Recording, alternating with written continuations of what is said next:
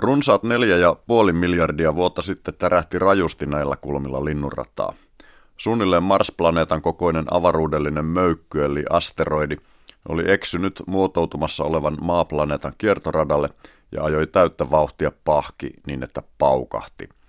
Kollari oli niin raisu, että kummankin osapuolen ytimet sulivat yhteen törmäyksen aiheuttamassa kuumuudessa, minkä jälkeen ne vähitellen jäähtyivät ja jäykistyivät maan uudeksi ytimeksi – jonka päälle huomattavasti myöhemmin muun muassa pyramidit ja Pasilan radiotalo rakennettiin. Pirstaleita ja muuta irtoroinaa sinkoutui lähiavaruuteen kiertämään maata kiekkona. Pikkuhiljaa ne tiivistyivät gravitaation lakien johdosta pikkupalloksi, kuuksi. Tätä kosmista tälliä meidän on kiittäminen olemassaolomme lisäksi vuorokauden ja kuukauden pituuksista. Törmäys pukkasi myös uusiutuneen planeettamme pyörähdysakselin 23,5 astetta kallelleen.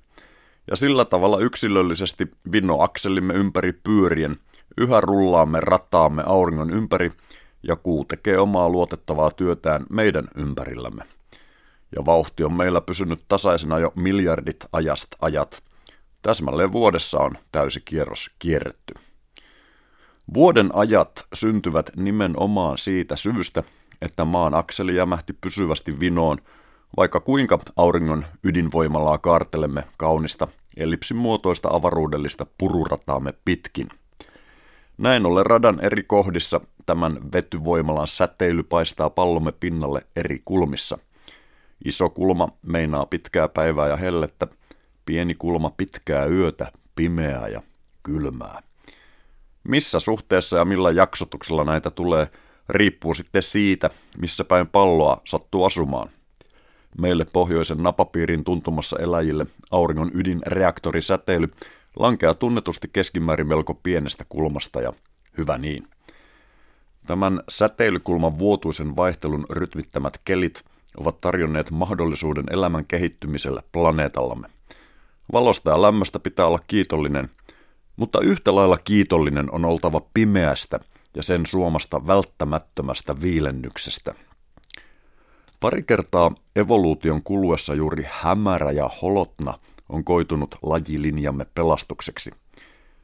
Dinosaurukset juhlivat kymmenet miljoonat vuodet pallonmuotoisen tonttimme yksinvaltiaana koko lailla trooppisissa keleissä, kunnes Meksikoon rysähti 65 miljoonaa vuotta sitten riittävän kokoinen biitti avaruudesta – nostattamaan auringon peittävän pölypilven.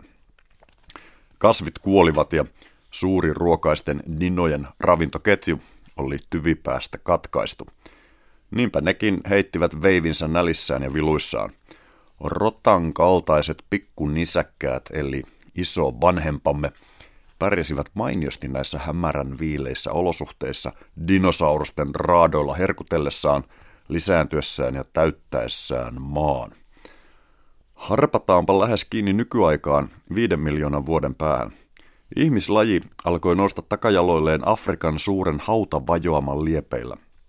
Viilenneet ilmastot oikkuilivat ja tuottivat vähän väliä ainakin kerran sadassa tuhannessa vuodessa jääkautta ja muuta harmia. Iso aivoisella, käsistään kätevällä, nopeakinttuisella pinkojalla oli edullinen asema selvitä savannin eloonjäämistaistelussa – Näissä yllättävästi vaihtelevissa hankalissa olosuhteissa, kolean himmeissä sumuissa.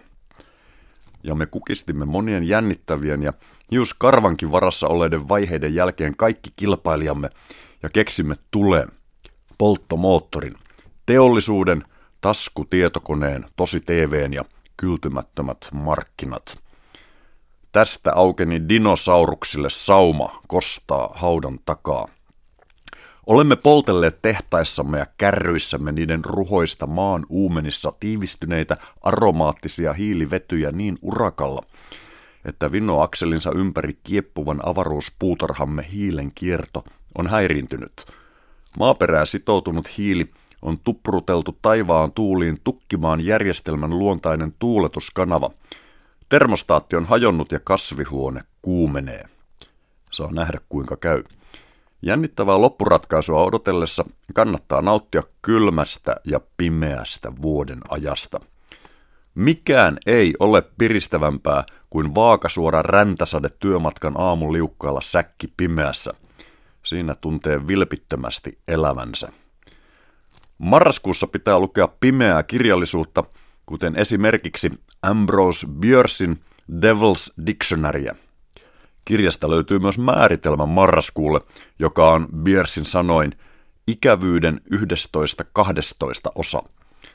Ambrose Bierce on niin pimeä kirjailija, että hän valaisee kirkkaasti yli sadan vuoden takaakin.